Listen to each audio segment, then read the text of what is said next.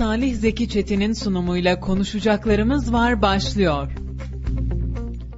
Efendim konuşacaklarımız var programından herkese merhaba. Haftanın ilk yayınıyla karşınızdayız. Ben Salih Zeki Çetin ve yayın şefim Hüseyin'le birlikte 2 saat boyunca radyolarınızda olacağız. Sizin radyonuz 91.8'deyiz Radyo Radar'da ve tabii ki günü gündemi, dünü bugünü ve yarını konuşacağız. 2 günlük bir ayrılığımız olmuştu. Hafta sonu sizlere seslenemedik. Umarım hafta sonunuz güzel geçmiştir. Kayseri adına karlı bir hafta sonu vardı. Belediye ekiplerimizin ve tabii ki Kayseri'de yaşayan vatandaşlarımızın karla mücadelesini de sık sık ekranlarınıza getirmeye çalıştık Kayseri Radar sosyal medya hesaplarından. Gerçekten vatandaşlarımız adeta karla boğuştular. Karla mücadele etmediler. Yaralılarımız vardı, kazalar vardı. Ee, karla mücadelede ve tabii ki kardan kaynaklı kazalarda meydana gelen olaylarda yaralanan vatandaşlarımıza Allah'tan acil şifalar dileyelim. İnşallah önemli bir e, sorunları, sıkıntıları yoktur. Şimdiye taburcu olmuşlardır diyelim. Dün yine karın etkisi altında bir e, gün geçirdik. Bir pazar günü geçirdik. Çok güzel bir kar yağışı vardı Kayseri genelinde ki zaten e, il ilde Türkiye genelinde tatil olan yerler vardı. Kayseri'de de Özvatan Kaymakamlığından yapılan açıklamada bugün okulların tatil edildiği açıklanmıştı. Kayseri haftaya karlı başladı. Bugün açık bir gökyüzü vardı. Gerçekten güneşi özlediğimiz e, bir gündü. Yazdan kalma bir günü beyaz örtünün üzerinde yaşadık Kayseri'de. Yerlerde kar vardı, yukarıda güneş. Gerçekten oldukça güzel ve sakin bir hava bugün haftaya başlamamıza vesile oldu. İnşallah hepimiz için güzel bir hafta olur. Kayseri için, ülkemiz adına ve tabii ki insanlık adına güzel bir haftayı geçirebiliriz. Radyolarınızda da günün ilk haftanın ilk yayınındayız. E, güzel bir 5 gün bizi bekliyor diyelim. Daha sonra yine bir hafta sonu tatilimiz olacak. Efendim e, bu haftada Gezici Radar olarak cumartesi günü sizlerden ayrı kaldığımız günde Yeşilhisar'daydık. E, tarihi dokusuyla, doğal güzellikleriyle gerçekten Kayseri'de ve insanlık tarihinde önemli bir yeri olan e, Yeşilhisar ilçesinde güzel bir program oldu. Cumartesi günü inşallah ekranlarınıza e, getireceğiz. Gezici Radar'da da yine gönüllere, yüreklere dokunmaya çalıştık. E, Kayseri'yi, Kayseri'nin ilçelerini tanıtmaya devam ediyoruz. Dilimiz döndüğünce tabii ki. Efendim iki buçuk yıldır mücadele ettiğimiz koronavirüsle olan savaşımız devam ediyor. Sağlık Bakanımız Fahrettin Koca'nın liderliğinde, İl Sağlık Müdürümüz Ali Ramazan Bendi'nin koordinesinde ve sağlık çalışanlarımızın özverili gayretli çalışmalarıyla e, koronavirüs sınavımızda ciddi bir yol kat ettiğimizi de dile getirelim. Geçtiğimiz hafta Sağlık Bakanımız Fahrettin Koca'nın açıklamasıyla artık semptom göstermeyen hastalarda e, koronavirüs testinin PCR testinin yapılmayacağını açıklamıştık ve ağır semptom olması durumunda da testlerin devam ettiğini söylemiştik. E, malumunuz hastanelerde oluşan yoğun sıra ve aksamalardan dolayı böylesine bir karar alındı. Test sayılarında gözle görülür bir düşüşün olduğunu ifade edelim. 430 binlere 425 binlere e, dayanan test sayılarımız dün itibariyle 364 bine geriledi baktığımızda ve e, dünkü koronavirüs tablosunu açıklayacak olursak ise e, 364.426 test sayısının yapıldığını söylememiz mümkün. 54.100 hastanın koronavirüs testi pozitif çıktı. E, 136 hastayı maalesef kaybettik ve e, 68.895 vatandaşımız da iyileşti. Bunu söylememiz mümkün. Efendim 4 saat önce Sağlık Bakanı Fahrettin Koca e, sosyal medya hesaplarından 1-7 Ocak tarihleri arasındaki e, koronavirüs tablosunu il bazında açıkladı.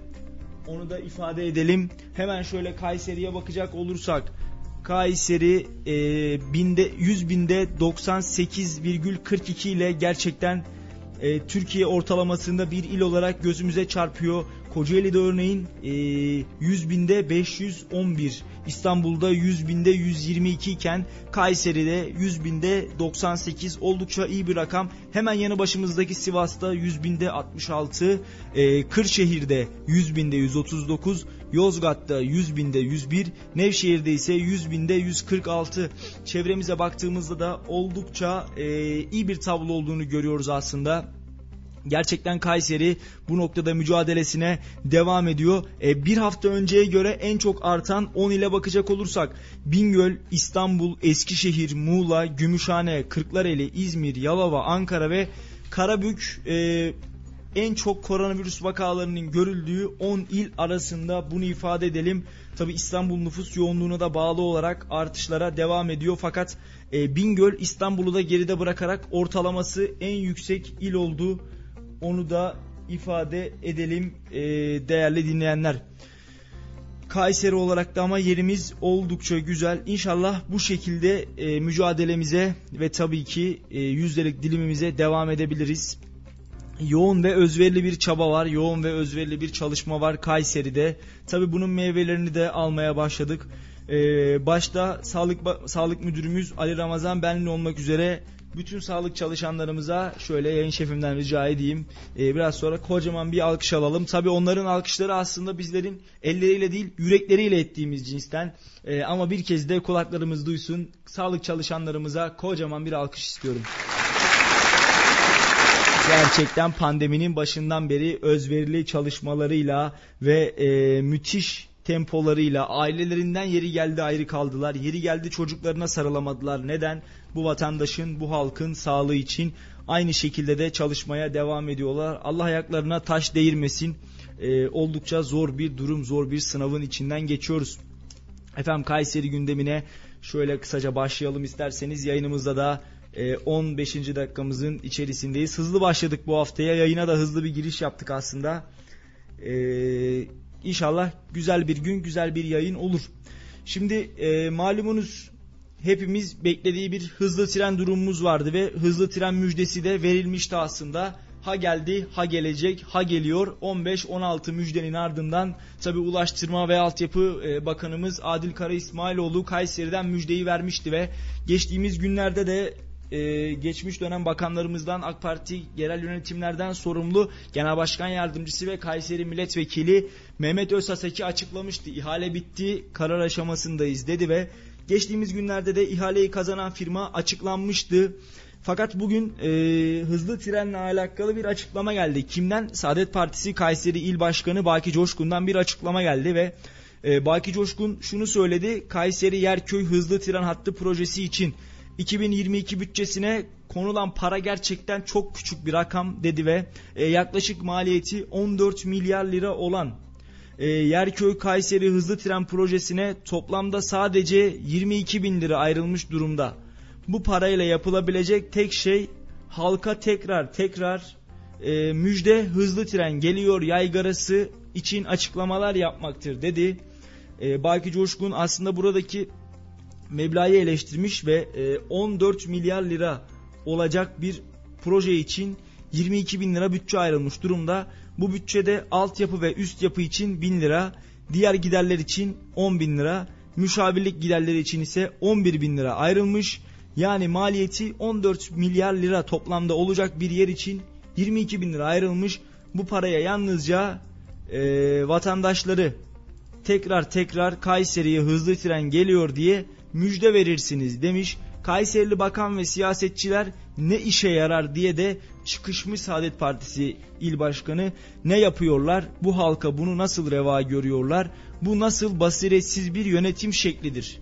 Kayserili işini bilir diye diye geriye sürüklendik. Her il yatırımlarıyla konuşulurken Kayseri başarısızlıklar diyarı olmuş.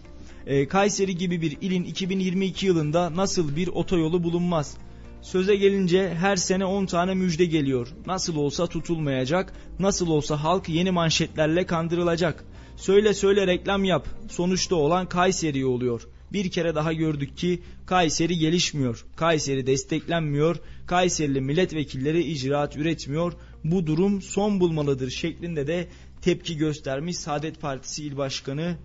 Ee, Valla herhalde AK Parti'den de konuyla alakalı veya e, bakanlık nezdinde de bir açıklama gelecektir diye bekliyoruz. Bizler de kamuoyu olarak olayın takipçisiyiz.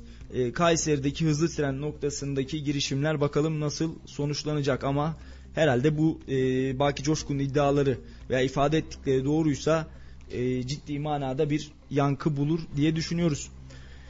Efendim hafta sonu Kayseri'de kaçak denetimle avlanan 7 kişiye ceza kesildiğini ifade etmemiz mümkün. Develi'de ilçe sınırlarında yapılan kontrollerde yasa dışı avlanan 2 kişiye koruma altına alınan angut kuşunu avlamaktan, 1 kişiye belgesiz av yapmaktan, 4 kişiye ava kapalı alanda av yapmaktan ceza uygulanmış bunu ifade edelim. Ee, tüfeğinde takoz bulundurmayan bir kişinin tüfeği ise tüfeğine ise el konulmuş. Milli Parklar Şube Müdürlüğü e, tarafından bunu da ifade etmemiz mümkün. Tabi avcılık bir spor olarak gör, görülüyor. Bir diğer e, kesime göre bir başka insan farklı insanlara göre ise e, katliam olarak görülüyor. Tabi bu noktada av avcılık tartışılır ama e, ceza yerinde olmuş. Yani devletin bir kuralı bir kaidesi varsa e, o kurala o kaideye de uymalıyız. Buna göre de yapılmalı diye ifade edelim. E, efendim bugün iki tane açıklama var. E, bunları sayfadan değil de ajans sisteminden yaparsak Hüseyin Bey orada bir sıkıntı olmuş haberle alakalı. E, Cumhuriyet Halk Partisi İl Başkanı Ümit Özer ve e, Cumhuriyet Halk Partisi Kayseri Milletvekili Çetin Arık Ada, e, Adalet Sarayı'nın önünde e, AK Parti Kayseri Milletvekili İsmail Tamer'e 3 e, kuruşluk tazminat davası açtılar. Bunun sebebi de iddialara göre AK Parti Kayseri Milletvekili İsmail Tamer bir yayın esnasında e, Kayseri Milletvekili ve e, Cumhuriyet Halk Partisi Kayseri İl Başkanı Ümit Özer'e hakaret ettiği yönünde e, iddialar var. Özellikle Çetin Arık çok sert şekilde yüklendi İsmail Tamer'e ve e, Fethullah Gülen'le e, FETÖ elebaşı Fethullah Gülen'le İsmail Tamer'in birlikte yer aldığı bir fotoğraf karesini yanında getirerek senin teröristin benim teröristim mi var? E, terörist teröristtir gereğini yapın. E, milletvekilleri teröristle fotoğraf çektirmemeli deniyor. Tabi özellikle son dönemde HDP'li milletvekillerinin e, PKK'lı teröristlerle dağda çıkan fotoğraflarının ardından e, CHP'li CHP'li vekiller, CHP'li yöneticiler kadrolarda e, AK Partili İsmail Tamer'in Fethullah Gülen'le olan fotoğrafını gündeme getirerek teröristin ayrımı olmaz, terörist teröristtir. E, senin teröristin benim teröristim diye ayrım yapılmaması gerekir dedi ve İsmail Tamer'e de Cumhuriyet Halk Partisi Kayseri İl Başkanı Ümit Özer'e ve Cumhuriyet Halk Partisi Milletvekili Çetin Arığa hakaret ettiğinden dolayı 3 kuruşlukta tazminat davası açtı CHP Kayseri İl Teşkilatı. E, şimdi mikrofonlarımızı ilk olarak hazırsa Ümit Özer'e uzatacağız. CHP Kayseri İl Başkanı önce o bir açıklama yaptı. Sonra ise mikrofonlarımızı tekrar Çetin Arığa uzatacağız ama hazırsa Ümit Özer'i alalım. AKP'li İsmail Tamer hakkında az önce avukatımızla birlikte 3 e, kuruşluk tazminat davası açtık. AKP'li İsmail Tamer katıldığı bir televizyon programında boyunu da haddinde aşan ifadelerde bulunmuş.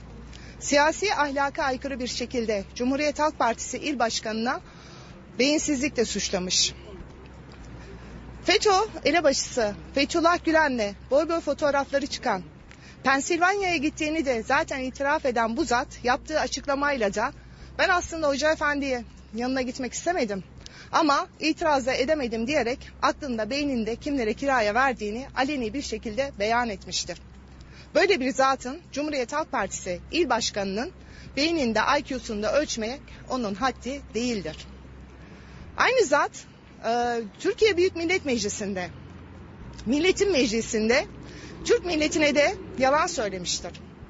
Yaptığı açıklamasında Türkiye'de kişi başı milli gelirin 10 bin dolar olduğunu ifade etmiştir. Oysa ki kentinden de ülkesinden de bir haber olan bu zat bilmelidir ki Türkiye'de kişi başı milli gelir 8598 dolardır. Ve milletvekilliğini yaptığı kentinki ise 8 yıldır düşmekte. Yaklaşık Türkiye ortalamasının 1000 dolar altındadır. 7579 dolardır. Bu zat katıldığı televizyon programında hem vekilimizi Sayın Çetin Arı hem de beni yalancılıkla suçlamıştır. Oysa kimin ne söylediği aleni bir şekilde ortadadır. Kentinden, ülkesinden bir haber olan bu zat yaptığı da geçmiş dönemdeki programlarında da, çıktığı televizyonda da herkes elindeki telefonunu 6 ayda bir değiştiriyor demiştir.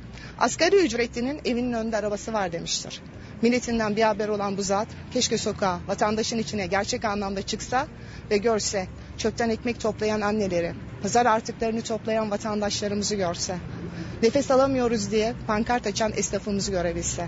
Ha bir de sağlıkla ilgili söylemiş. Keşke iş hastanesinde verilen randevu tarihlerini görse, tomografi tarihlerini görebilse. Keşke Türkiye'nin gerçeklerini, kentinin vekillik yaptığı kentinin gerçeklerini görebilse. O halkını göremiyor ama Kayserili vatandaşlar onun ne olduğunu çok net bir şekilde görüyor. Önümüze gelecek ilk seçimde de halkımız gereken cevabı sandıkta onlara zaten verecek.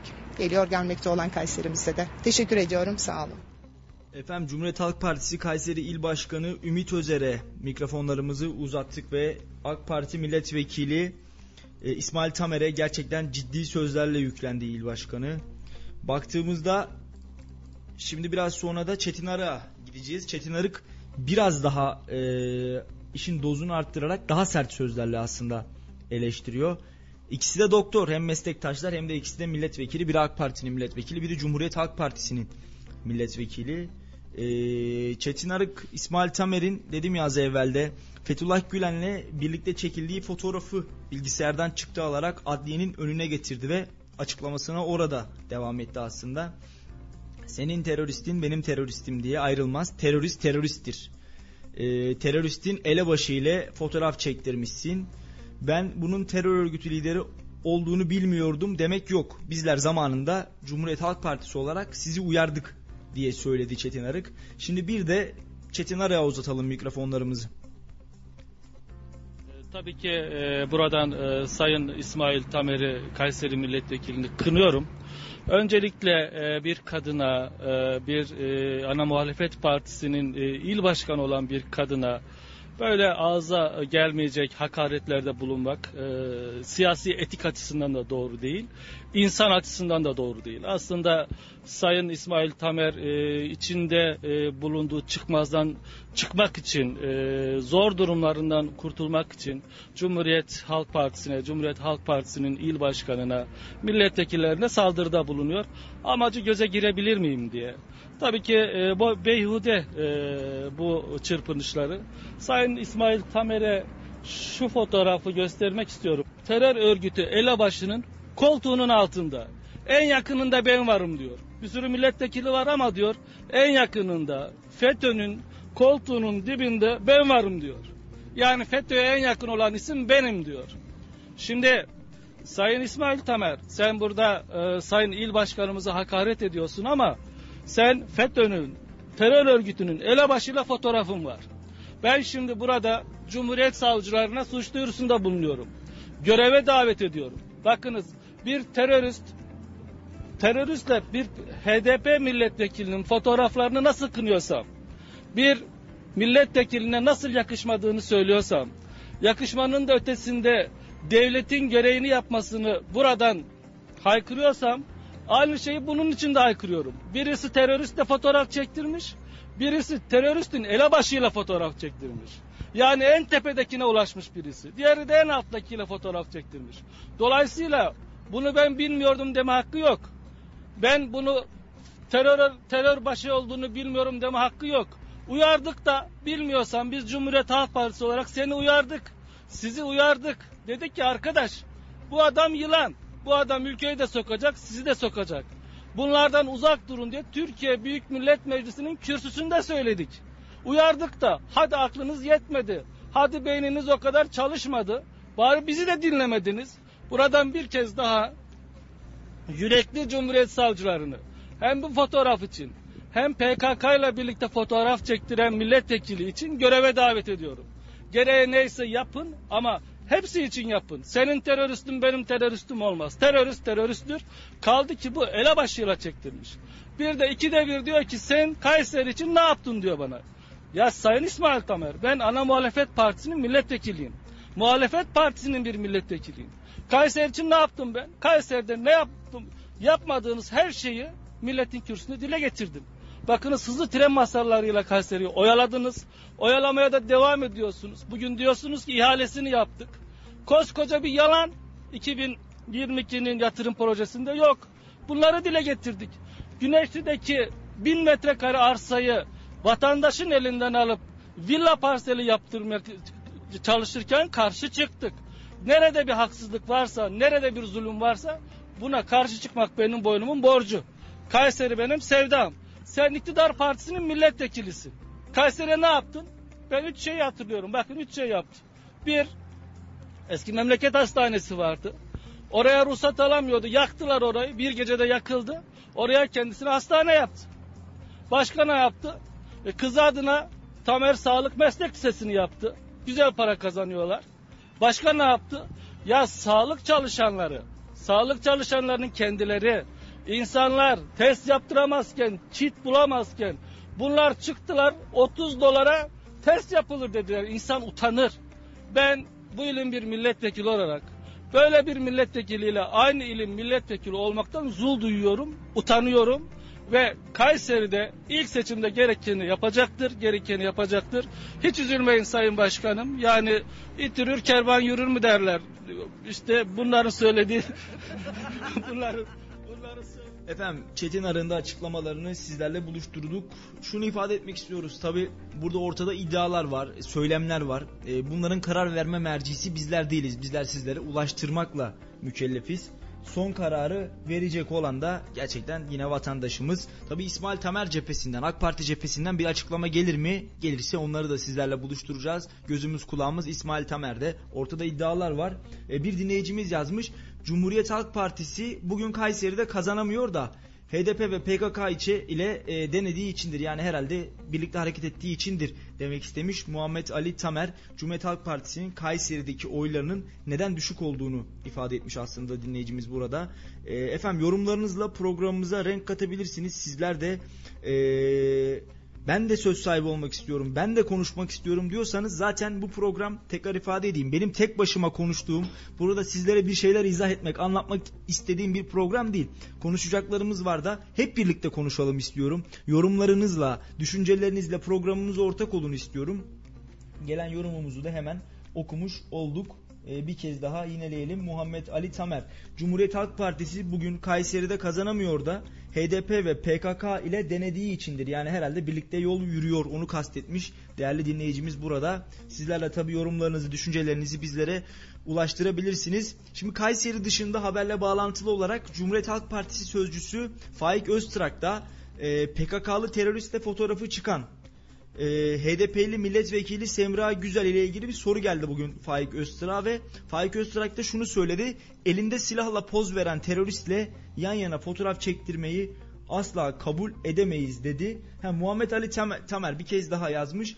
CHP demiş HDP'ye PKK diyemiyor demiş. Ee, bunu da ifade etmiş yani teröriste terörist diyemiyor diye söylemiş burada dinleyicimiz. Ee, Cumhuriyet Halk Partisi sözcüsü Faik Öztrak da HDP'li milletvekili Semra Güzel ile ilgili soruya elinde silahla poz veren bir teröristle yan yana fotoğraf çektirmeyi asla kabul etmediklerini dile getirmiş. Terör kırmızı çizgimizdir demiş Öztrak. Biz CHP olarak e, teröristle yan yana fotoğraf çektirmeyi kabul edemeyiz demiş. Tabi e, Kayseri gündeminden çıkmayalım. Ben haberle bağlantılı olduğu için söyledim. Türkiye'ye biraz sonra bakacağız. Şimdi şunu ifade edelim efendim. Kayseri'de çok fonksiyonlu otobüs durağına lavabo hizmeti de hizmete, faaliyete başlamış. Onu da söyleyelim. Kayseri'de daha konforlu ulaşım için toplu taşıma araçlarını bekleyen yolculara özel fonksiyonlu kapalı duraklar hayata geçirildi. Duraklarda telefonunuzu şarj edebiliyorsunuz. USB ünitesini kullanabiliyorsunuz ve bunun yanında da lavabo ihtiyacınızı burada giderebiliyorsunuz.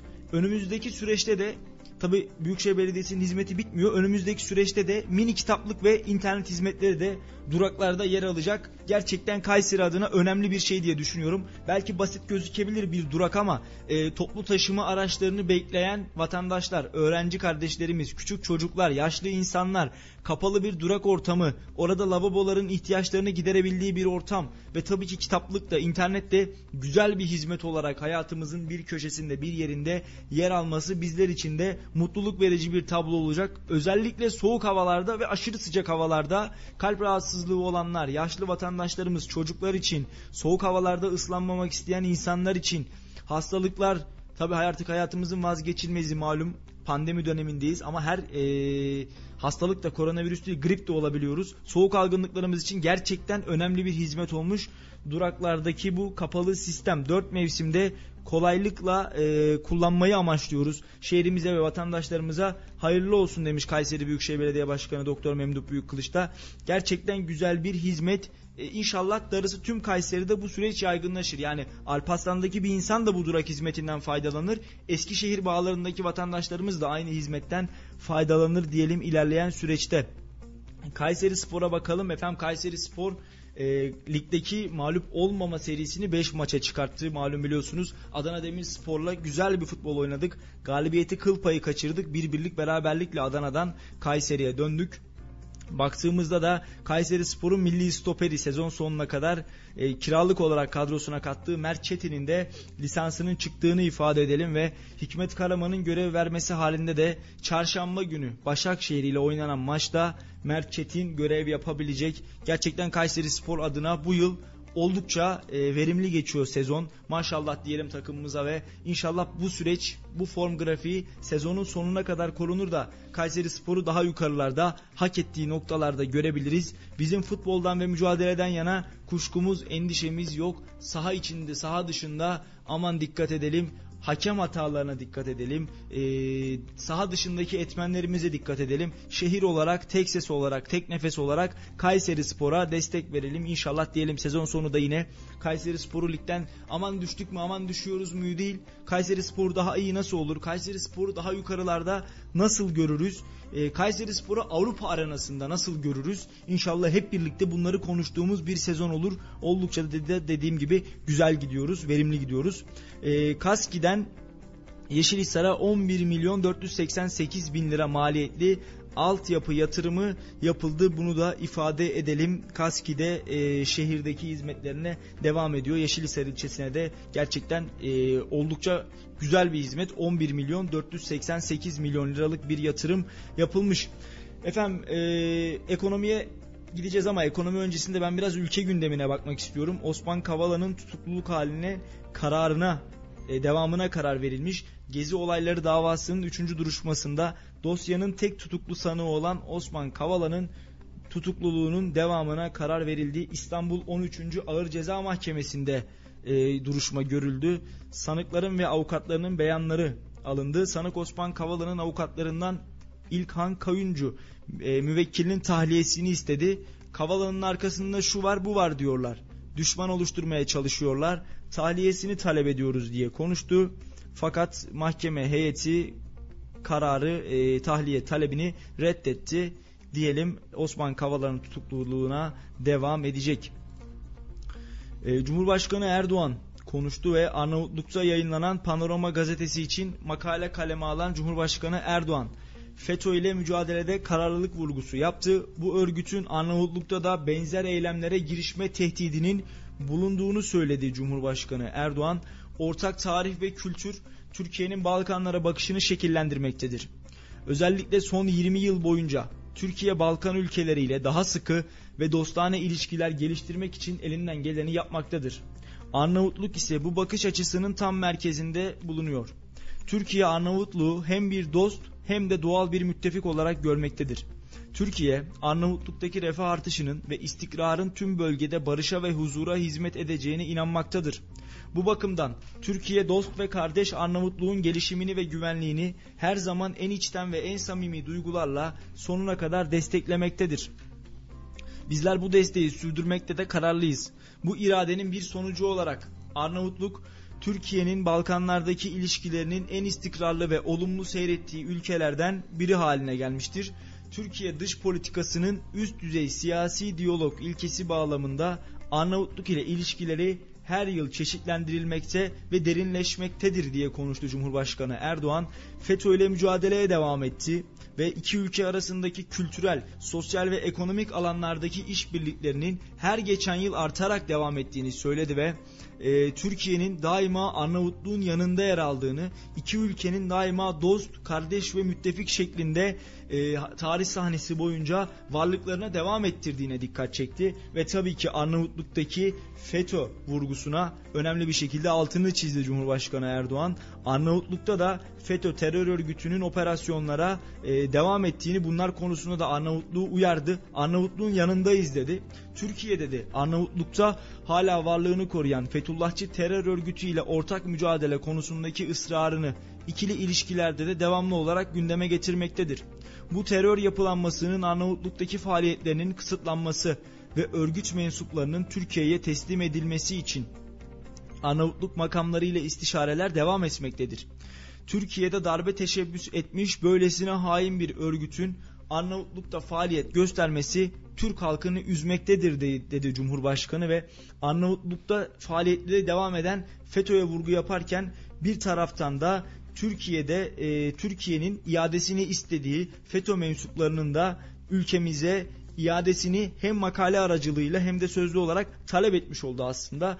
Tabi FETÖ ile, PKK ile, YPG ile, PYD ile mücadelemiz her alanda devam ediyor. Umut ediyoruz ki dost ülkemiz Arnavutluk'ta da gerekli adımlar atılacak ve ülkemizin, milletimizin, devletimizin bunlar teröristtir. Gerekli incelemeler yapıldı ve Türk milletine karşı ayaklandılar, darbe teşebbüsünde bulundular dediği her kim varsa hak ettiği yere ülkemizdeki kodeslere Arnavutluk tarafından teslim edilecektir diye umalım umut edelim. Efendim malum e, terörle de iç iç e, ülkemizin iç kısmında da hemen sınırda da mücadelemiz devam ediyor ve bu kapsamda İçişleri Bakanlığı tarafından Eren Kış 15, Batman Zori, Şehit Jandarma Er Fatih Tekdoğan operasyonu başlatıldı. Operasyonda jandarma komando, jandarma özel harekat ve güvenlik korucularından oluşan toplam 1440 personelimiz yer alıyor. Bunu da ifade edelim. Allah ayaklarına taş değirmesin. Tabii ki bizler bu kış gününde evlerimizde koltuklarımızda rahatlıkla oturup çaylarımızı rahatlıkla yudumluyorsak bunlar birilerinin annelerinden babalarından ailelerinden feragat edip vazgeçip de o sınırda sınır ötesinde e, terör odaklarına karşı şer odaklarına karşı gece gündüz demeden soğuk kar kış demeden e, nöbet tutabildikleri içindir. Allah onlardan razı olsun ayaklarına taş değirmesin. E, bir alkış da kahraman Mehmetçiklerimize kahraman komandolarımıza istiyorum ben. E, sıradaki alkışımız sınırımızda görev yapan tüm kahraman Mehmetçiklerimize gelsin. Tabi kahraman Mehmetçiklerimize alkışlarımızı gönderirken, yürekten de alkışlarımızı gönderirken bir kez daha bu toprakları toprak e, toprak var olmasında, bu toprakların bizlere yurt eğlenmesinde şehit düşen, kanlarını gözlerini kırpmadan bu topraklara akıtan bütün şehit ve şühedamızı da e, rahmetle, saygıyla ve tabii ki dualarla anıyoruz diyelim. Bir dinleyicimiz Muhammed Ali Temer Abdullah Öcalan bebek katilidir, öğretmen katilidir, polis katilidir diye yazmış. Tabii ki teröriste terörist demekten asla yeri kalmıyor Kayseri halkı ve Abdullah Öcalan'a da yayınımız aracılığıyla bebek katili olduğunu ifade etmiş bir dinleyicimiz. Efendim Türkiye'de de oldukça yoğun bir gündem söz konusu yine terör örgütü PKK'nın mensupları durmuyor ama askerimiz de onlara göz açtırmıyor. Terör örgütü PKK mensupları sınırda yakalandı. Edirne'de Türkiye'den Yunanistan'a yasa dışı yollarla geçmeye çalışan 4'ü PKK mensubu 6 kişinin yakalandığını ifade etti. Duyurdu Milli Savunma Bakanlığı. Tabi askerimiz sadece doğu sınırımızda değil batı sınırımızda da oldukça kararlı bir şekilde mücadeleye devam ediyor. Çünkü o noktada da Türkiye'den Yunanistan'a kaçmaya çalışan e, PKK, FETÖ gibi birçok terör örgütünün kaçak mensupları yer alıyor.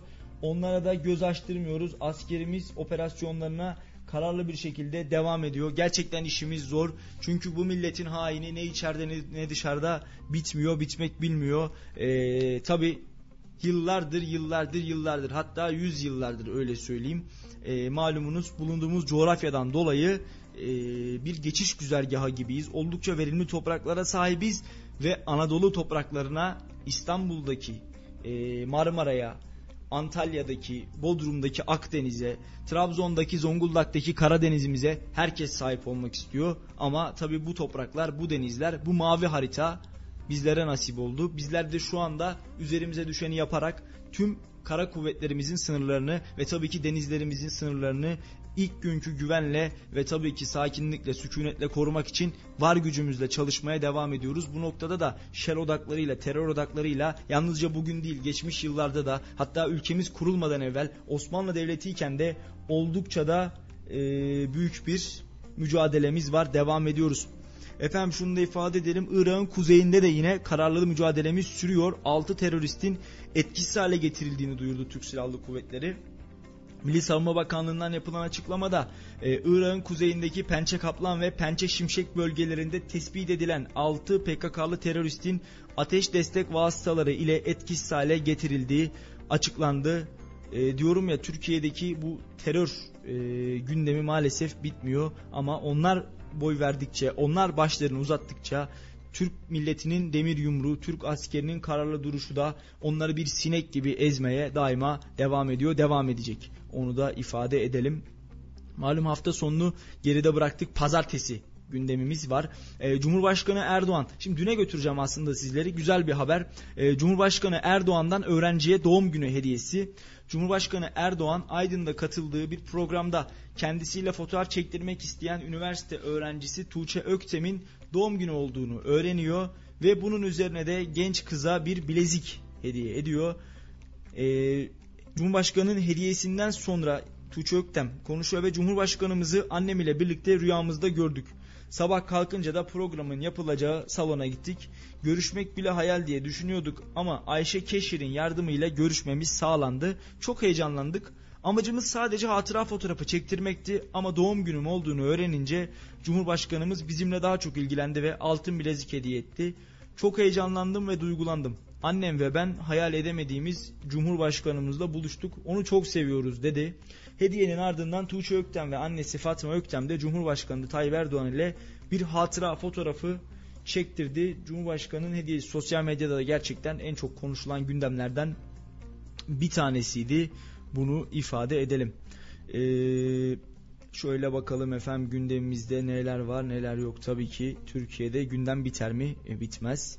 Meclisi yoğun bir gündem bekliyor. Meclis bu hafta yeni ekonomik sistemin yapısını oluşturan teklifin görüşmelerini tamamlayacak. Karma komisyon ise PKK'lı teröristle fotoğrafları çıkan HDP'li Semra Güzel'in dosyasını görüşmek üzere toplanacak diyor tabi e, dokunulmazlığın kaldırılması söz konusu hatta ihracının da meclisten söz konusu vekilliğinin düşürülmesi gerektiğini düşünüyoruz bizler de çünkü e, PKK'lı bir teröristle her kim olursanız olun bir fotoğrafınız varsa e, bağlantınızın olmaması mümkün değil herhalde daha çıkıp da orada gördüğünüz bir doğa değil, bir insan değil, hiçbir şey değil. Oradaki bir terörist bu vatanı bölmek adına orada olan bir insan. E siz de onunla fotoğraf çektiriyorsanız bunun bilince, bilincindesinizdir. Bilincinden de öte o insanlarla beraber hareket ediyorsunuzdur. E bugün baktığımızda benim ya da yayın şefim Hüseyin'in herhangi bir teröristle fotoğrafımız yok yani e, bizlerin bağlantısı olmadığı için fotoğrafı da yok. Fotoğrafınız varsa bağlantınız vardır. Bağlantınız varsa da bu milletin binbir zorlukla kurduğu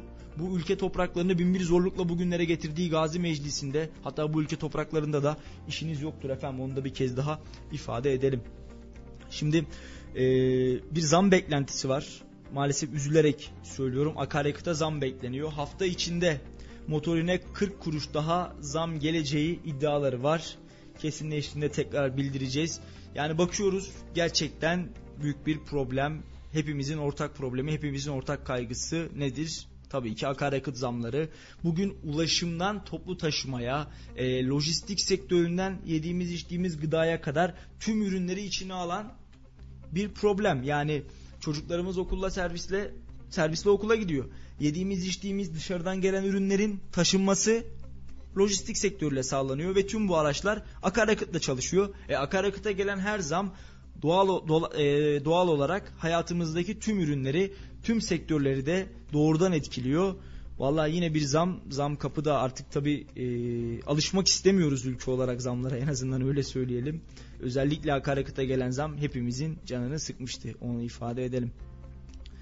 E, efendim Doğu Sanayi Bölgesi'nde bir trafik kazası bir tane hafif yaralımız varmış. Geçmiş olsun dileklerimizi iletelim. Tabi kar artık yağmıyor ama e, yerdeki buz tabakası da hemen o şekilde e, sökülüp atılmıyor malumunuz.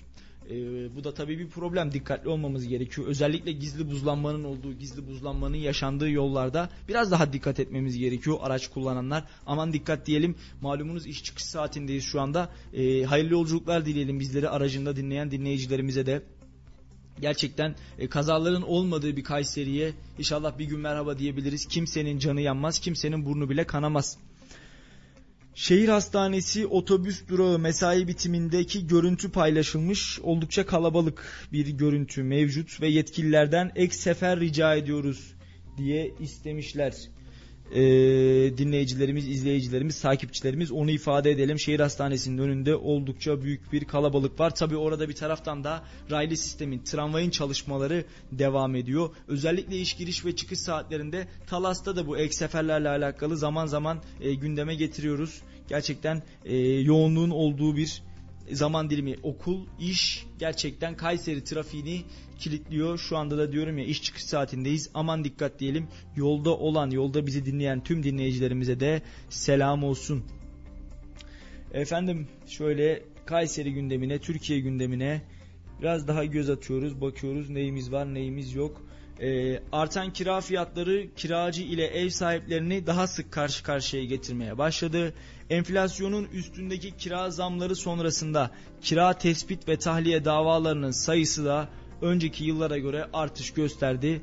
E, kiracı ev bulamıyor çıkmak istemiyor. Ev sahibi daha pahalıya kirayı verecek kiracıyı çıkartmak istiyor. Enflasyon arttı buna bağlı kiralar da arttı. Allah yardımcımız olsun gerçekten ülkemizin bir diğer problemi de akaryakıt zamlarından sonraki de belki de en önemli problemlerinden bir tanesi kira zammı. Özellikle öğrencilerin yoğun yaşadığı bölgelerde ma- maalesef vatandaşlarımızın e, yüksek kira istemesi birçok ailenin belini büken noktalardan bir tanesi ve tabii ki evi olmayan kirada oturan insanlar da e, daha uygun oturmak istiyorlar. Ev sahipleri de her şeye zam geldi benim evimin değeri mi düşüyor deyip daha fazla kira parası istiyor. Bunlar da tabii problemlerin arasında kiracı ve ev sahibi mahkemelerde daha fazla karşı karşıya gelmeye başladı. Hatta öyle ki hafta sonu bir haber gördüm oldukça da şaşırmıştım. 94 yaşında bir ev sahibi İstanbul'da e, kiracısının kapısını baltayla kırarak içeri giriyor ve içeridekilere saldırıyor. Bu neden yaptığı sorulduğunda ise e, içeride oturanlar Suriyeli çıkmalarını istiyorum onlar çıkmıyor. Kiraya zam yapıyorum kiramı alamıyorum. Çıkmazlarsa kapıyı bacayı indireceğim e, diye de bir açıklaması vardı. Gerçekten oldukça ilginç bir açıklama. Polis gözaltına almış daha sonra serbest bırakılmış yaşlı amcamız. E, Valla inşallah bir şekilde orta yol bulunur. Devletin bu yüksek kira artışlarına da veya yüksek kiralara da bir düzenleme getirmesi gerekiyor. Ne ev sahibinin gönlü kırılsın ne kiracının cebi yansın. Orta yol bulmak bu kadar da zor olmamalı ülke olarak. Gerçekten daha büyük problemlerimiz varken e, kira ile kiracı ile kira problemleriyle uğraşmayalım. Milyonlarca kiracı var ülkemizde. Bu birçoğumuzu ilgilendiriyor. Özellikle dar ve alt gelirli vatandaşlarımızı yakından ilgilendiren bir sorun. Özellikle şu kış günlerinde hiçbir aile evsiz kalmaz umarım diyelim ve Efendim merkez yönetim bütçesi Aralık ayında 145.7 milyar lira açık verdi ve bu açık sonucunda ise e, 2021 yılındaki toplam açık miktarı 192.2 milyar lira oldu. İşte ülke ekonomisindeki dalgalanmayı ve çalkalanmayı da şu anda görüyoruz. Türkiye'nin kısa vadeli dış borç stoğu %8.6 oranında artarak 124.1 milyar dolarda herhalde bakıyorum tekrar. Evet 124.1 milyar dolar olmuş. Ee, maalesef her geçen gün artıyor. Bu da bizi üzen bir başka durum. Efendim ekonomik olarak daha istikrarın sağlandığı, vatandaşımızın daha rahat hareket ettiği, ticaretlerimizin daha rahat yapıldığı, hem üreticimizin hem alıcımızın hem de satıcımızın e, ülke ekonomisini sorun etmeden, problem etmeden istikrarlı bir şekilde hareket ettiği bir ekonomi modeline inşallah kavuşuruz diyoruz. Bunu da ifade edelim. İstanbul'da Yağmur Önüt'ün av tüfeğiyle vurularak e, Yağmur Öğüt'ü av tüfeğiyle vurarak öldüren Egemen Vardır'ın 5 yıl 10 ay hapis cezası Yargıtay tarafından bozulmuştu. Yeniden görülen davada mahkeme sanık Egemen Vardar hakkında 16 yıl 8 ay hapis cezası gördü. E, gün geçmiyor ki kadın cinayetlerini konuşmayalım. Gün geçmiyor ki kadın cinayetleri noktasında bir haberle karşılaşmayalım. Gerçekten zor. Her yıl ortalama 400 tane kadın maalesef bu ülkede katlediliyor. Bu ülkede öldürülüyor. E, yine geçtiğimiz günlerde Bursa'da bir güvenlik görevlisi eşini öldürüp daha sonra intihar etmişti. Bugün de kendisinin vefat ettiğini öğrendik. E, hem katil hem maktul oldu. E, Valla diyecek çok da bir şey yok aslında. İnsanlar e, birbirlerini öldürmekten hiçbir şekilde geri kalmıyorlar. Özellikle eşlerini, hanımlarını e, şiddet her geçen gün artıyor. Türkiye'de her üç kadından belki ikisi şiddet görüyor. Bunların her biri de fiziksel olarak değil, psikolojik şiddeti de işin içine katarsak gerçekten e, ülke olarak psikolojimizin ne kadar bozuk olduğunu aslında görüyoruz. Bu süreçte koronavirüs de ekonomi de bizi biraz daha bu noktaya perçinledi. E, Allah yardımcımız olsun. Diyelim. Var mı reklamımız? Efendim yaklaşık bir saattir de radyolarınızdayız. Sizin radyonuz 91.8'deyiz. Konuşacaklarımız var programında. Ben Salih Zeki Çetin. Şimdi kısa bir araya gidelim. Aranın ardından tekrar karşınızda olacağız. Sakın bizden ayrılmayın. Efendim konuşacaklarımız var. Programımız kısa bir reklamın ardından tüm hızıyla devam ediyor. Sizin radyonuz 91.8 Radyo Radar'dayız. Ben programcınız Salih Zeki Çetin ve yayın şefim Hüseyin Aslan'la beraber yayınımızın ikinci bölümünde kaldığımız yerden devam ediyoruz. Ülke gündemiyle alakalı birkaç haberimiz var. Hemen bunlara göz atalım. İstanbul Başakşehir'de hamile bir hemşire hasta yakınının saldırısına uğradı. 4 kişi hamile hemşirenin karnını tekmeledi. E, tedavi altına alınmış hastane ve olay sonrası da Hemşireler ve Tüm Sağlık Profesyonelleri Sendikası bir basın açıklaması düzenlemiş. Açıklamada ise bu saldırının cezasız kalmaması gerektiği vurgulanırken saldırganlarla ilgili de herhangi bir işlemin yapılmadığı söylenmiş. Ülkemizde şiddet her geçen gün maalesef artıyor. Özellikle vatandaşlarımız sağlıkçılarımıza karşı şiddet uyguluyorlar. Doktorlarımız, hemşirelerimiz, sağlık personellerimiz şiddet görüyor. Gerçekten oldukça üzücü bir durum çünkü o insanlar gecelerini gündüzlerine kaçarak bizlere hayata bağlamak, bizlere sağlık vermek, bizleri saatlendirmek adına da oldukça yoğun ve özverili bir çalışma yürütüyorlar. Bunun hakkı kesinlikle bu değil. Onu ifade edeyim. Ee, hiçbir sağlık çalışanımıza saldırmak hiçbirimizin hakkı değil. Gerekli merciler var. Eğer sinirleniyorsak, eğer anlaşamıyorsak, eğer bir problem yaşıyorsak gerekli mercilere giderek şikayetlerimizde bulunabiliriz. Hukuk ülkesindeyiz, demokrasi adında yaşıyoruz gidip şikayetimizi edebiliriz. Ama kimsenin yaşamsal hakkına saldırmak hele ki hamile bir insanın karnında bir bebeği varken daha doğmamış bebeğine saldırmak hiçbir millete hiçbir dine yakışmayan hiçbir insanlıkla örtüşmeyen bir hareket. Şiddetle kınıyoruz bunu da buradan ifade edelim. Şimdi Uşak'a götüreceğim sizleri. Uşak'ta acil servis pratisyen hekimi doktor Barış Yağcı muayeneye gelen bir hastasını ilaçlarla uyutup cinsel saldırıda bulunma suçundan tutuklanmış. İşte böyle doktorlarımız da maalesef var. Suçlamaları kabul etmeyen doktorun kundaklama ve sahipsiz hayvan öldürmek suçlarından da kaydı olduğu ortaya çıkmış. Olay 13 Ocak'ta gece saatlerinde e, Uşak Üniversitesi Eğitim ve Araştırma Hastanesi'nde meydana gelmiş. E, YG 21 yaşındaki YG adlı kadın iddiaya göre rahatsızlanarak acil servise başvuruyor ve alkollü olduğu ileri sürülen kadın koronavirüs şüphesiyle acil servise yönlendiriliyor. Acil serviste görevli pratisyen doktor Barış Yağcı iddialara göre muayenenin ardından hasta kadın YG'ye kendi odasında serum takıp ilaç içiriyor. Sabah saatlerinde doktor Yağcı'nın odasında uyanan YG karşı kanepede uyuyan doktoru uyandırmadan da hastaneden ayrılıyor ve savcılığa giderek suç duyurusunda bulunuyor kendisine cinsel saldırıda bulunduğu gerekçesiyle. Olayla ilgili savcılık tarafından soruşturma başlatılıyor ve Doktor Barış Yağcı polis tarafından gözaltına alınıyor. Çıkarıldığı mahkemece de tutuklanarak cezaevine gönderilmiş. Yağcı'nın ifadesinde ise bana iftira atıyorlar suçlamaları kabul etmiyorum dediği öğrenilmiş. Bunu da ifade edelim.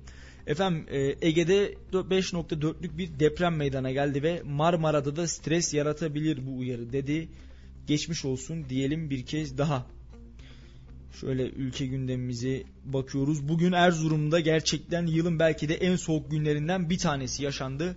Erzurum merkez dün gece saatlerinde sıfırın altında eksi 24 dereceyi gördü. Soğuk havanın etkisiyle e, kentte araçlar, kapı kilitleri, şadırvanlar ve otobüs durakları buz kesti. Bölgedeki en düşük sıcaklık ise Erzurum'un Tekman ilçesinde eksi 33 derece olarak ölçüldü. Doğu Anadolu adeta Sibirya soğuklarını yaşıyor. Bölge genelinde her geçen gün düşen hava sıcaklıkları da hayatı olumsuz yönde etkilemeye devam ediyor. Gerçekten Erzurum'dan kar manzaraları yazarsanız e, çatılardaki dev sarkıtları, donan şadırvanları görürsünüz. E, dün gece itibariyle şöyle bakacak olursak Erzurum'da eksi 32, Kars'ta eksi 27, Ardahan'da eksi 16, Bayburt'ta eksi 16, Iğdır'da eksi 8, e, Erzincan'da eksi 7 olarak ölçülmüş hava sıcaklıkları. Kapı kilitlerinin donduğu, şadırvanların buz kestiğini de söyleyelim. E, fotoğrafın altına da burası Sibirya değil Erzurum diye not alınmış. İstanbul'a yeniden kar uyarısı.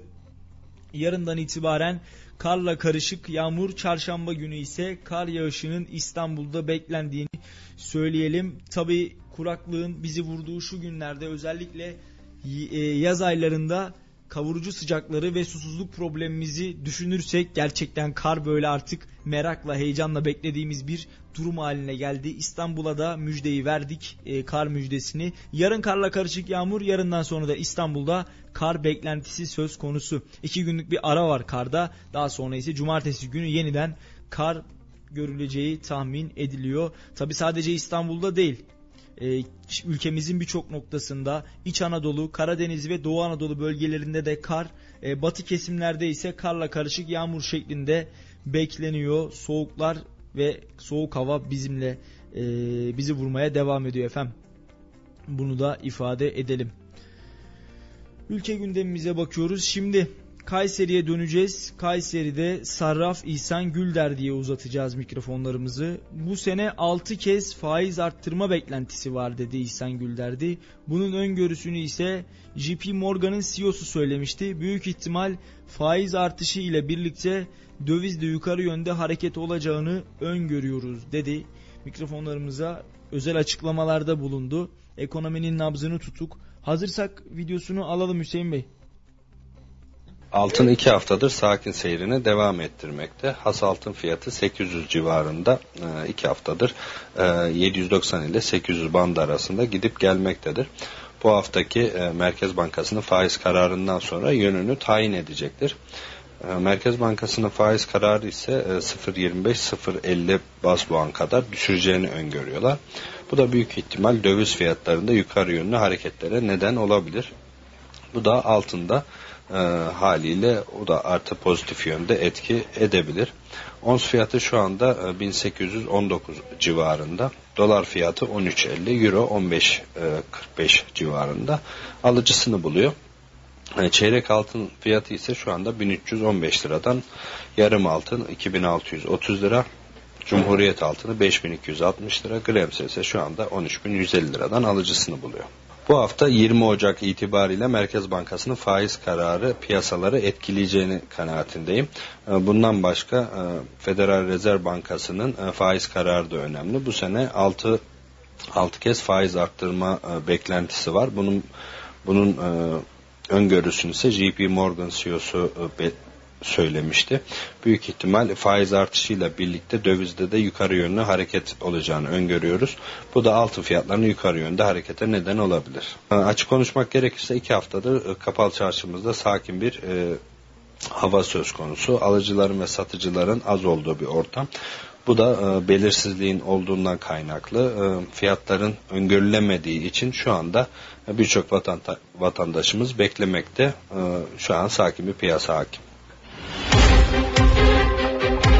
Efendim Sarraf İhsan Gülder diye mikrofonlarımızı uzattık ve ekonomiyle ilgili de düşüncelerini, görüşlerini aldık.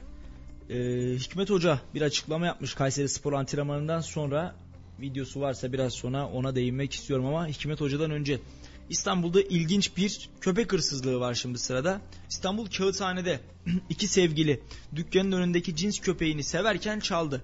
Güvenlik kamerasının kaydettiği görüntülerde iki genç önce köpeği severek kucaklarına alıyor Ardından ise köpekle birlikte arabaya binerek gidiyorlar. Polis görüntülerden tespit edilen Furkan Ü ile sevgilisi Sena Gözde K'yı yakaladı. Gençler savcılık talimatıyla serbest bırakılırken Chihuahua cinsi 7 yaşındaki badem sahibine teslim edildi. Chihuahua cinsi köpeklerin fiyatı ise 3000 ile 6000 lira arasında değişiyormuş. Gerçekten pahalı bir köpek cinsiymiş. Yani bir evcil hayvan niye çalınır? Yani bir şey çalınmasını artık bir kenara koyduk. Geçtik yani. Bir evcil hayvan niye çalınır? bilmiyorum. Zaten barınaklarda sizlerden sevgi bekleyen, merhamet bekleyen, şefkat bekleyen ve sahiplenmenizi bekleyen binlercesi var. E onlara yardım eli uzatmak yerine, o köpekleri sevmek yerine siz gidiyorsunuz bir yerden bir şey çalmayı tercih ediyorsunuz ama niyetiniz anlaşıldığı üzere hayvan severlik ya da bir hayvana evimi açayım, kucağımı açayım, yuvamı açayım değil. Tamamen dünyevi bir hırs uğruna, belki de bir ego uğruna o hayvanı oradan kopartıp sahibinden çalarak e, ne yapmaya çalıştıklarını çocukların gerçekten anlamadım ben. E, oldukça üzücü bir durum, oldukça üzücü bir tablo. Üzerinde yaşadığımız topraklara, bu ülkenin hamuruna, bu ülkenin dokusuna yakışmayan bir hareket olmuş. E, savcılıkta serbest bırakmış. İnşallah bir daha yapmazlar yani öyle söyleyeyim. Efendim Osmaniye'de maalesef trenin çarptığı üniversiteli Gizem hayatını kaybetti. Osmaniye'de makinist AY idaresindeki e, tren Hatay'ın İskenderun ilçesinden Malatya'ya gidiyordu ve Yeşilyurt mahallesindeki hemzemin geçitte yaya olarak geçen Gizem Yılmaz'a çarptı. Olay yerinde hayatını kaybeden Gizem'in cenazesi Osmaniye Devlet Hastanesi'ne kaldırıldı. Gizem Yılmaz'ın Osmaniye Korkut Ata Üniversitesi'nde öğrenci olduğu tespit edilmiş. Ee, Allah'tan rahmet dileyelim. Gerçekten oldukça üzücü bir tablo. Gencecik bir hayat, gencecik bir fidan daha hayatının baharında toprağa atılıp filizlenip bu ülkenin nice güzel yeşerecek gencinden biri olacakken maalesef elim bir kazada aramızdan ayrılmış. Ee, kelimelerin yetmediği ne söylesek eksik kaldığı noktadayız. Allah'tan rahmet dileyelim Gizem'e ve acılı ailesine. İnşallah tekrarı yaşanmaz diyelim. Efendim Sakarya'nın Koca Ali ilçesinde yedikleri yemekten zehirlenen 91 kişi hastanelik olmuş. Ee, kişilerin ortak noktası ise ilçede yapılan bir nişan yemeğine katıldığı belirlenmiş ve e, Yayla mahallesindeki bir düğün salonunda dün akşam yapılan nişan merasiminde tavuklu pilav ikram edilmiş. Yemek yiyen 91 kişi de bir süre sonra e, mide bulantısı ve baş ağrısı şikayetiyle hastanelere başvurmuş. 91 e, kişi Koca Ali ve çevre ilçelerdeki hastanelerde gıda zehirlenmesi şüphesiyle de tedavi altına alınmışlar. Ama herhangi bir sıkıntı yok. Her biri de sağlıklı olarak e, taburcu edilmiş. Geçmiş olsun diyelim. Gerçekten e, toplumumuzun olmazsa olmaz kültürü, düğün, nişan, toplu yemekler. E, böyle hep beraber bir araya gelelim. Aman Allah oynayalım, kutlayalım, eğlenelim.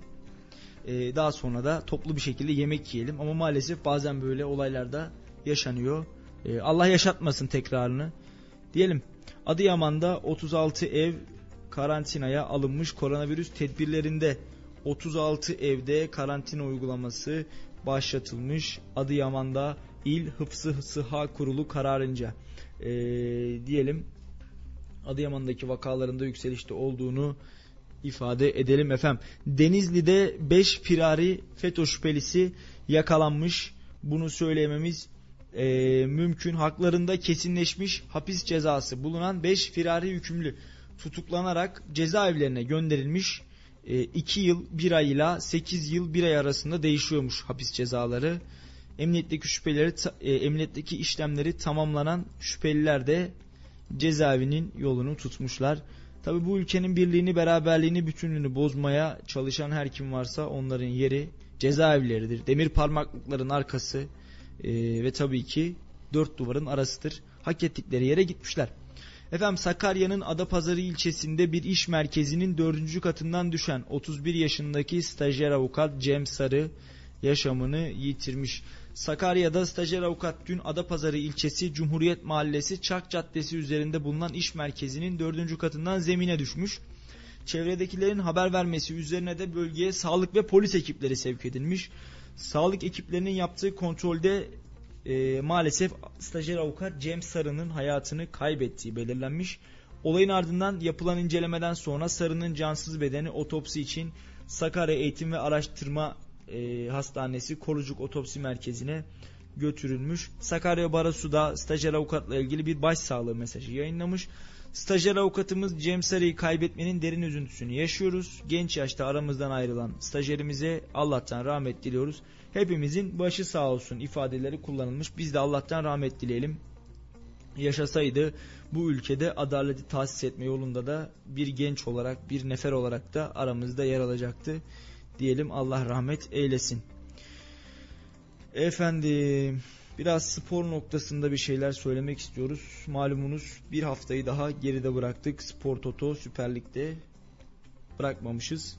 Ligler devam ediyor neredeyse ara verilmeden. Ee, bu hafta Süper Lig'in 20. haftası özür diliyorum düzeltiyorum.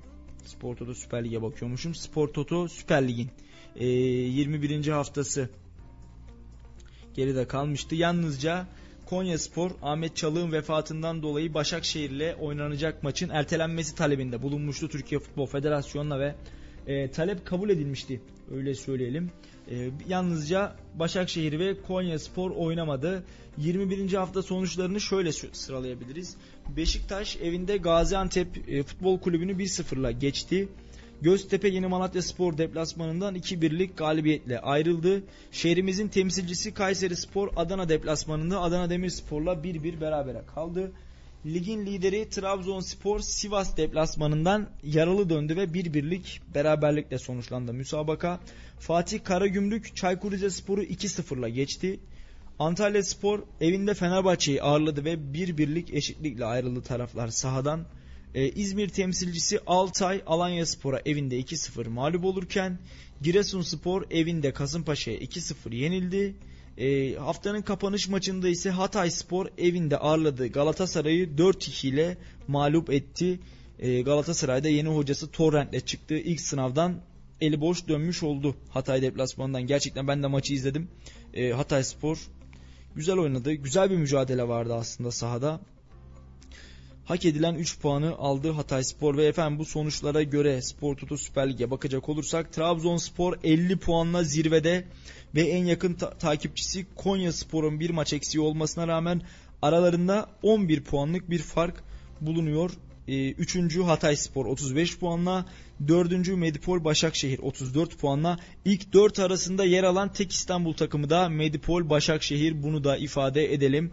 Ee, altıncı Fenerbahçe 33 puanla, 7. E, Beşiktaş 32 puanla ve 13. Galatasaray var 27 puanla. Galatasaray'ın bir basamak üstünde 28 puanla e, Kayseri Spor'u görüyoruz.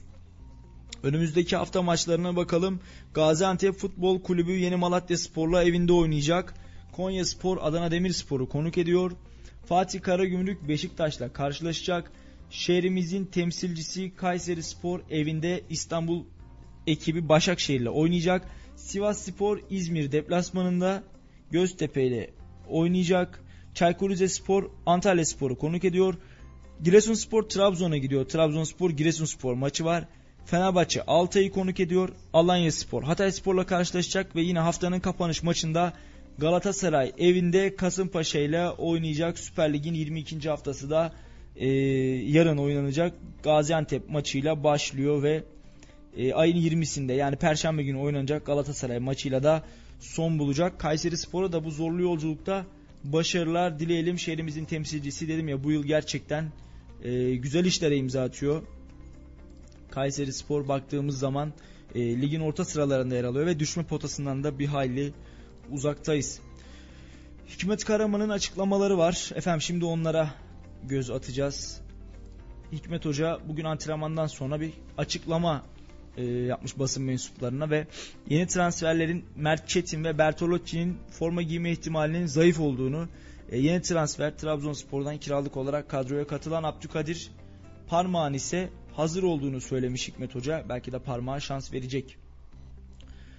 E, tribünleri biraz daha dolduralım. Koronavirüs var, hava soğuk ama 12. adam çok önemli. Başakşehir iyi bir takım.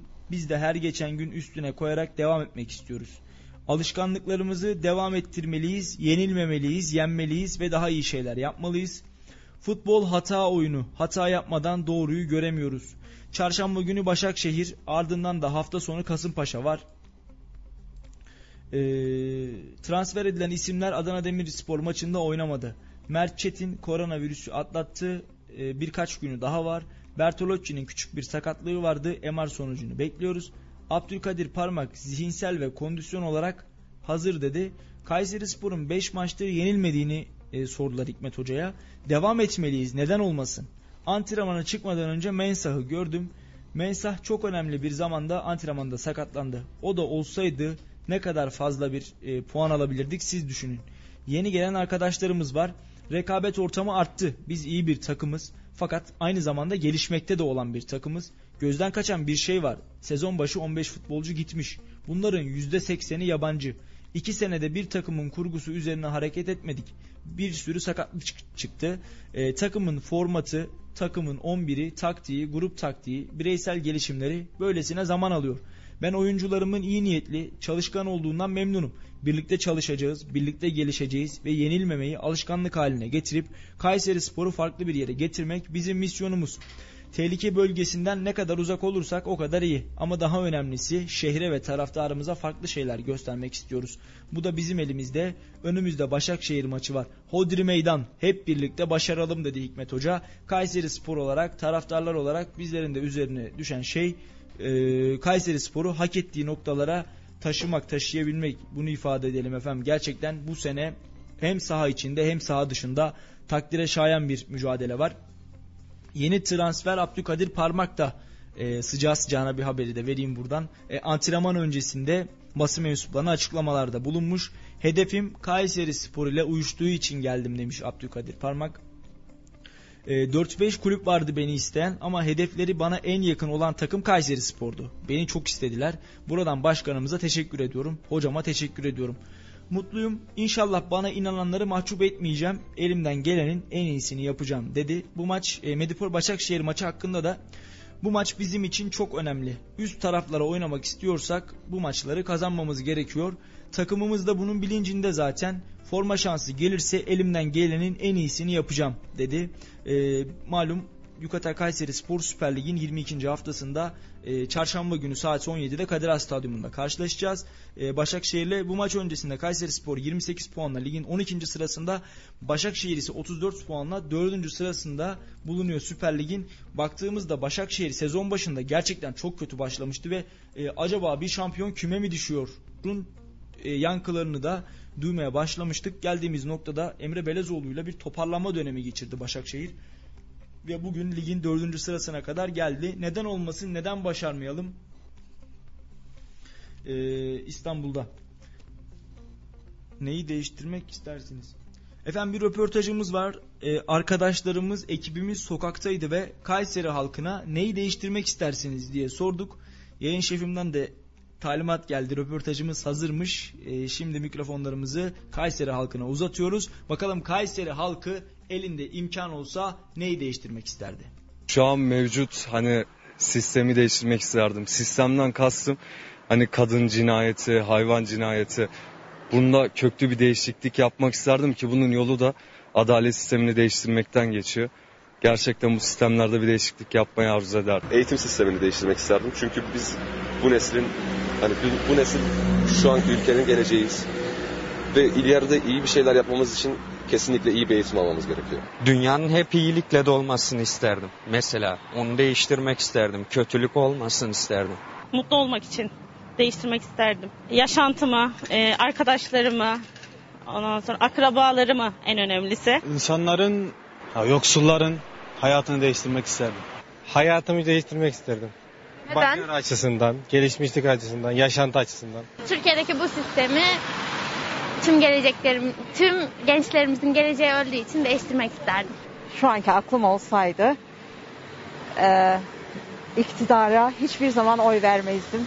Onun pişmanlığını yaşıyorum. Bir 15 yıl geri gitmek isterdim ve verdiğim oyları almak isterdim, vermemek isterdim. Çünkü ilk başta ilk 8 sene, 6 sene iyi çalıştılar. Daha sonra milletin güvenini kazandıktan sonra işi boşladılar. Şu anda e, Türkiye uçurumun eşiğinde ve ben şimdiye kadar şu 2-3 seneye kadar hiç gençlerin e, geçim sıkıntısı veya da geçimle alakalı sohbetlerine, konuşmalarına denk gelmezdim. Ama artık çevremde bütün gençler, benim kızım bile ekonomiyi konuşuyor, e, sıkıntıları konuşuyor. Onlar bile yani gençlerin şu anda o tek sıkıntılarının derslerine yap, odaklanmaları e, gerekirken anne babaları onlara baktığı halde sadece gençlerin şu anki sıkıntısı biz nasıl geçineceğiz? Biz okusak mesleğimizi elimiz okulumuzu bitirsek dahi böyle bir Türkiye'de iş bulamayız. İş bulsak dahi geçinemeyiz. Çünkü o kadar şu anda Türkiye'miz battı ki o kadar kötü ki Allah yardım etsin ben kendimi çok şanslı hissediyorum ama siz gençleri çok üzülüyorum. İktidar değiştirmek isterdim ülkenin refahı için. Çok şey değişmek isterdim de hayatın düzgün olması için. Şu, şu an Efendim ekip arkadaşlarımız Kayseri caddelerindeydi ve Kayseri halkına neyi değiştirmek istersiniz diye sorduk. Gerçekten yine güzel cevaplar vardı. Ee, sizlerin de sesi olmaya devam ediyoruz. Sizlerin de soluğu olmaya devam ediyoruz. Sizlerin düşüncelerini radyolarımız aracılığıyla duyurmaya çalışıyoruz. Valla Kayseri halkı birçok şeyi değiştirmek istermiş. İnşallah herkesin her şeyi gönlünce olur. Daha yaşanabilir bir ülke adına, e, çok seslilik adına değişimler Kayseri halkının istediği gibi olur inşallah diyelim. Kimsenin gönlünü kırmayalım. Efendim bir dinleyicimizden gelen mesaj Burhan Bey, Burhan Taş'tan demiş ki Kayseri Spor için daha iyi noktalarda görmek adına desteğimizi sürdürüyoruz. Şehrimizin takımını Avrupa arenasında da göreceğiz inşallah. Kayseri Spor için kenetlenelim ve stadımızı dolduralım demiş. Buradan da kendisine selamlarımızı iletelim bizi e, dinliyorlarmış. Kayseri'den selam olsun tüm dinleyenlerimize.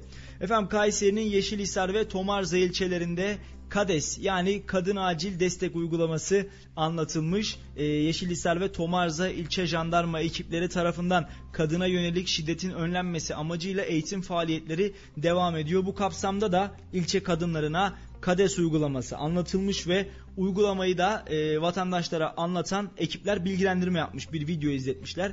KADES biliyorsunuz kadın ve çocukların maruz kaldığı şiddet, taciz gibi kötü eylemleri biraz da olsun engellemek adına kullananlara sunulmuş resmi bir uygulama. Emniyet Genel Müdürlüğü tarafından hazırlanan ve acil durumlarda aklınıza ilk gelecek acil müdahale uygulaması.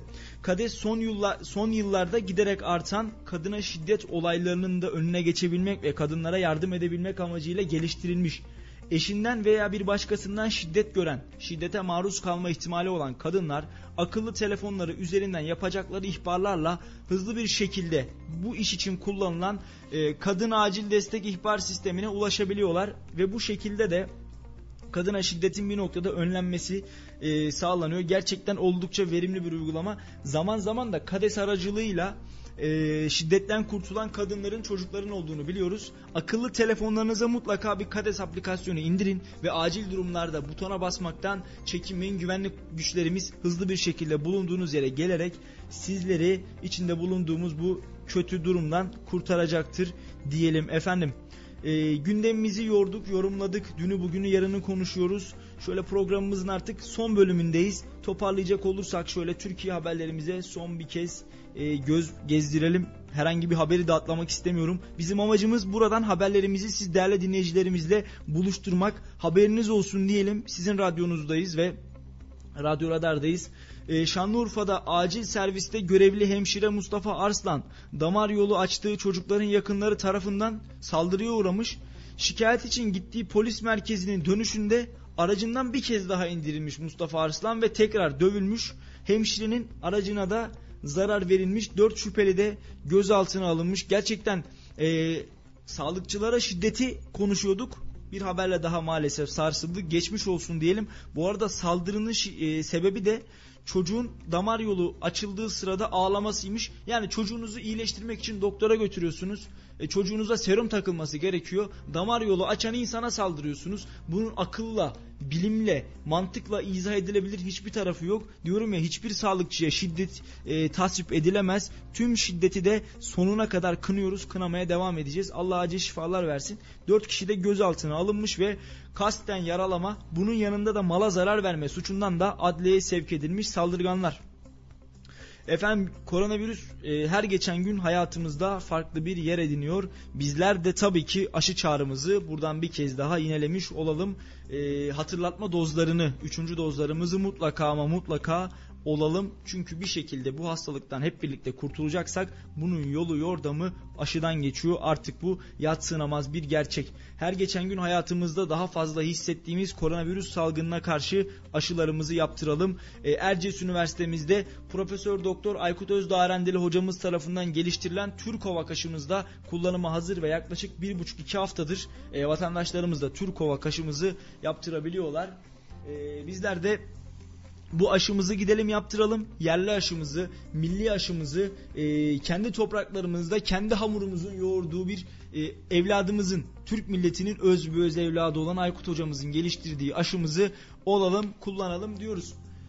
Efendim e, hırsızlık verilerine göre 316'sı evden, 113'ü bağ, bahçe ve tarladan, 83'ü iş yerinden, 26'sı otodan, 76'sı kamu kurum ve kuruluşlarından, 39'u inşaattan, 73'ü kablo, 20'si motosiklet, 19'u hayvan, 11'i oto hırsızlığı ve 50 dolandırıcılık olmak üzere toplam 826 olayda yakalanan 90 e, 1092 şüpheliden 91'i tutuklanmış.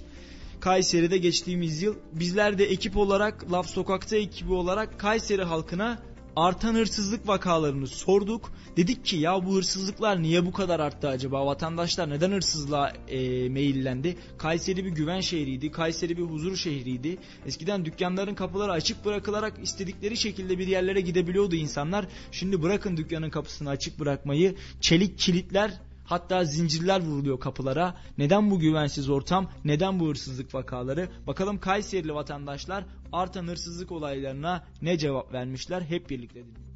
Geçim sıkıntısı çekiyorlar. Yoksulluk çoğaldı ondan olabilir mi? Sıkı disiplin yapacak. Bunlar disiplini olmayınca millet saygınlığa giriyor. Adam hak hırsızlıktan hapse girmiş çıkıyor. Kahveye girdiğinde herkes hoş geldin diyor. Herkes onu kabul ediyor. Sanki sıradan bir davranışmış gibi. Kayseri'de son zamanlarda meydana gelen hırsızlık olayları dikkat çekiyor. Biz de Laf Sokak'ta ekip olarak Kayseri halkına yaşanan hırsızlık vakalarının önüne nasıl geçilir, sizce bunun sebepleri nelerdir diye sorduk. Bakalım ne cevaplar aldık. İşte sıkı kapımızı falan kitleyin diyor, çarpıp çıkmayın diyorlar biliyorsunuz siz de. Görevliyi çalıyorlar. Görevli de açmaması lazım, sorması lazım.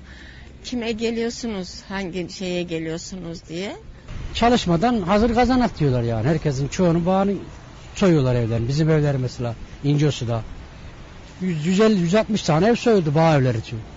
Adam alışmış. Biraz da yasaklı madde kullandığı için mecburen hırsızlık yapıyor. Peki önüne nasıl geçilebilir? Vallahi eğitim yapacak. Başka da çaresi yok. Eğitim. Babanın ananın biraz eğitim vermesi lazım. Hırsızlık da iyi bir şey değil. Hırsızlık bir ahlak meselesidir. Sebep ne olursa olsun hırsızlık yapmak ahlaksızlıktır. İşte adam yok da çalıyor. Yok her yok olan çalmıyor. Onun için ahlaki bir sorun, eğitim kültür meselesi diye bakıyorum ben. Vallahi açıkçası e, ben Develi'den geliyorum da Develi'de de aynı şekilde bazı olaylar yaşanabiliyor. Vallahi şu an suç atmak gibi olmasın da Türk milletin yani Türk insanları da gerek genellikle olmuyor. Develi'de yaşadıklarımızın çoğunda Türk değildi yani Suriyeli oluyor, Afgan falan fistan. Onlar da genellikle oluyorlardı. Polisler de Nasıl önüne geçirecek vallahi şu an ben de bilemiyorum. Kayseri'deki hırsızlıklar neden çoğaldı? Yoksulluk çoğaldı ondan olabilir mi? Geçim sıkıntısı çekiyorlar ondan olabilir mi? Bence ondandır. Önüne nasıl geçilebilir? Önüne nasıl geçilebilir? Gençlerimize bir iş imkanının sağlanması bunun önüne geçilebilir. Bugün e, yaşlılarımızın birçoğu emekli olduğu halde bazı iş yerlerinde, kamu kurum ve kuruluşlarında halen çalışmakta. Gençlerimizin önü kapalı, önü açılmıyor. Bu da e, insanları gittikçe kötü yola veya yoksulluğa daha çok itmekte bir sıkıntı oluyor işte. Yani bunun sıkıntının önüne geçilmesi için de gençlerimizin önünün açılması gerekiyor. Kamu, kurum ve kuruluşlarında belli bir yaşa gelmiş, emekli olmuş, ekstra iş yapan insanların istirahate çekilmesi. Ha sen dedi ki onlar da o maaşından geçinebiliyor mu? Onlar da aldıkları maaşından geçinemiyor. Yani Allah sonumuzu hayır etsin. Hiç de iyi bir gidişatta değilik. Bunun için emniyetin önlem alması lazım. Yani. Bir de gece konularında yıkılması lazım açıkçası. Hani gece konular olduğu için e, bir de hani Suriyelilerin de hep buralara şey yapılıyor. Kentsel dönüşümlerine bir an önce hızlanması lazım ki. Çünkü kentsel dönüşüm diye hani binaları yıkma aşamasına getiriyorlar ama tam yıkmıyorlar. Suriyeliler de oraya yerleştiği için de hani onların da daha fazla şey oluyor. Evet bunda Suriyelilerin de payı vardır yani. Hırsızlık onlar yapıyor yani. Bir an önce kentsel dönüşümlerin hızlanması ve e, şeyin e, yıkılması lazım. Sadece Suriyeliler mi yapıyor hırsızlık? Yani tabii ki bizim Türk halkımız da yapıyor ama onlar da ihtiyaç olduğu için yapıyor yani. Hani, yani hırsızlığın ihtiyacı olmaz tabii de. Yani hani o, onlarda da hani pencerenin falan da kapanması daha iyi olur. Yani tabii. onların da tabii kendilerinin önlem alması lazım.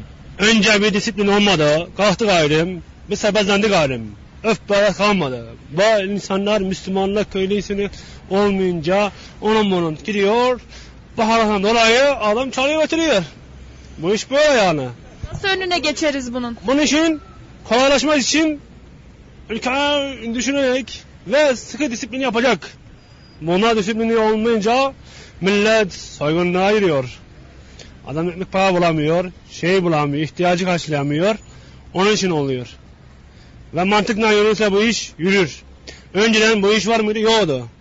Bu iş şimdilik böyle gidiyor gayrı. Düzelecek ki hayatta yürüyecek.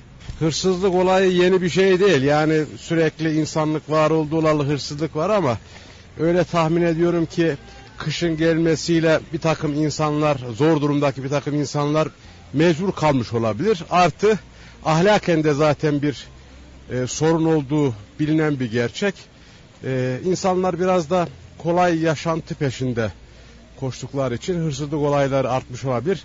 Tabi göçmenleri, sığınmacıları da suçlamak istemiyorum, önyargılı davranmak istemiyorum ama e, her gelen insan da normal ahlaki yapıya sahip insan değildir. Mutlaka onlar içerisinde de vardır. Yerleşik halk içerisinde de vardır. Dışarıdan gelen, Kayseri'ye dışarıdan gelen insanlar içerisinde de vardır. İşte soğuk kış günlerinde geliri olmayan insanlar bir kısmı mecbur kalmış olabilir. Ama çoğunluğu bence bunu alışkanlık haline getirmiş. Geçimini hırsızlık üzerine başkasının e, sırtına yıkarak e, sağlamaya çalışan insanların çoğalmasına bağlıyorum. Bu sadece Kayseri'ye mahsus bir şey olduğunu da düşünmüyorum. E, hemen hemen her yerde, her ilde üzerine gidilmesi gereken bir davranış şekli, bozuk bir davranış şekli e, olmasa iyi ama oluyor yani. Peki nasıl önüne geçilebilir? Şimdi önce hani eğitim şart diyoruz da artık e, öyle tahmin ediyorum ki e, tabii eğitim şart ama e, polisiye tedbirler, cezai yaptırımlar. E, bir de şu var benim dikkatimi çekiyor. Hani eskiden bir hırsız, hırsızlık zaten yüz kızartıcı bir suç. Eskiden hırsızlık dendiği zaman bir kişi hırsızlıkla damgalandığı zaman toplum içerisinde sosyal kabul görmezdi. Ama şimdi e, sosyal yapımızda da sanki bir anormallik söz konusu. Adam hırsızlıktan hapse girmiş çıkıyor. Bir kahveye girdiğinde herkes hoş geldin diyor. Herkes onu kabul ediyor. Sanki sıradan bir davranışmış gibi. E, aslında sosyal kabul görmemesi gerekiyor bu tür insanların. Hırsızlıkla mimlenmiş, bunu alışkanlık haline getirmiş, hırsız olduğu bilinen insanların diyelim. Toplum tarafından kabullenilmemesi gerekiyor. Mahalle baskısı diyoruz buna. Mahalle baskısının olması lazım. E, zaten insan davranışını sınırlayan ya da şekle sokan üç temel kuralımız var bizim. Bir tanesi hukuk kuralları, cezai yaptırımlar. E, bundan daha önce gelen mahalle baskısı, toplum kuralları dediğimiz kurallar vardı ama şu anda günümüzde işlemiyor. E, bir de Müslüman bir toplumda yaşıyoruz. Dini kurallar var tabi.